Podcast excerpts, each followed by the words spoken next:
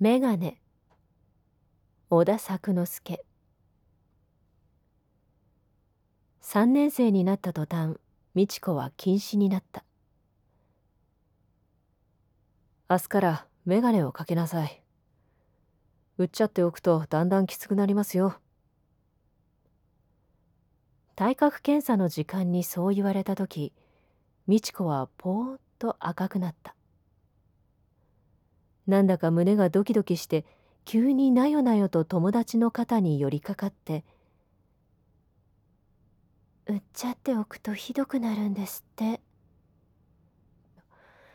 胸を病んでいると宣告されたような不安な顔をわざとして見せたがそのくせちっとも心配なぞしていなかった。むしろいそいそとした気持ちだった。その晩美智子は兄弟のそばを離れなかった。かけては外し外してはかけしまいに耳の付け根が痛くなった。風邪をひいて首にガーゼを巻いた時みたいに明日はしょんぼりうなだれて学校へ行こうかしら。そしたらみんな寄って慰めてくれるわ。それともシャキンと胸を張っていこうかしら。素敵ね。よく似合うわ。と言ってくれるわ。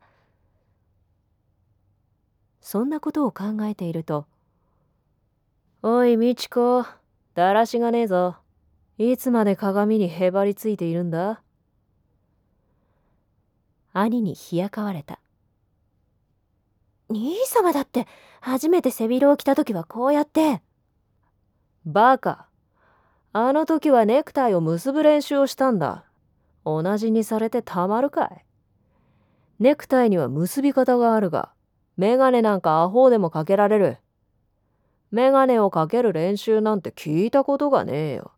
はばかり様。メガネにでもかけ方はありますわよ。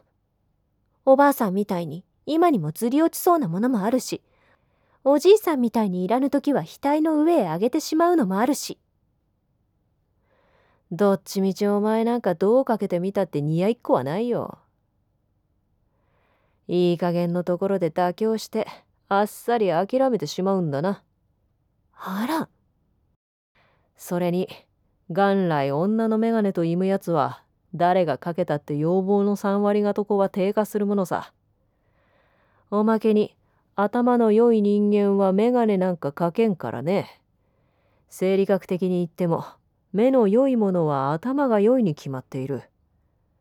その証拠に横光でも川端でも良い小説家は皆眼鏡をかけておらん。小説家に眼鏡をかけたのは少ないからね。でも林芙美子さんはかけているわ。と美智子は口をしそうに言ったがところがその兄が間もなくもらったお嫁さんはちゃんと眼鏡をかけていた。それ見なさい。あんまり人のことを。しかし、僕のお嫁さんの要望は3割方落ちても、なおこのくらい綺麗なんだからね。すごいだろ？う兄はシャーシャーとして得意になっていたが、まだ女学校を出たばかしの花嫁は、婚礼の晩ンナに幸福そうに見えなかった。むしろなんだか悲しそうだと美智子は思った。眼鏡をかけた女はみんな悲しそうに見えるのかしら。と美智子は思って悲観した。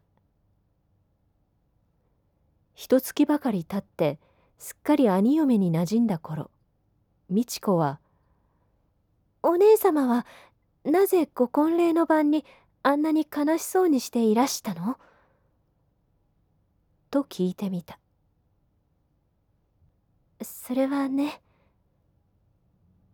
兄嫁はちょっと口ごもって私の一番の仲良しをあの晩お呼びできなかったからよ。それが悲しかったの。どうしてお呼びできなかったの？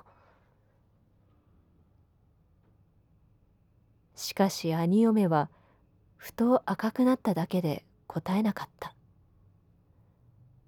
ところがそれから間もなく兄嫁のところへ結婚式の招待状が来た。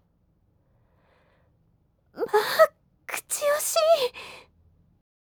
兄嫁は叫んだ。美智子さんこの人よ。この方よ。私が自分の結婚式に呼べなかった人というのは。あっけに取られて眼鏡の奥で目をパチクリさせていると彼女は続けて学校時代この人と2人どちらも一生結婚なんかしないでおきましょうねと約束したのよ。だから私その約束を裏切ったのが辛くて呼べなかったのよ。顔を合わすのが怖くて同窓会ほも行けなかった。それが悲しかったのよ。でももういいわ。この人だってもう結婚するんですもの。そして急に眼鏡を外してそっと涙を拭いたかと思うと何を思ったのかいきなりペロッと舌を出して幸福そうに笑った。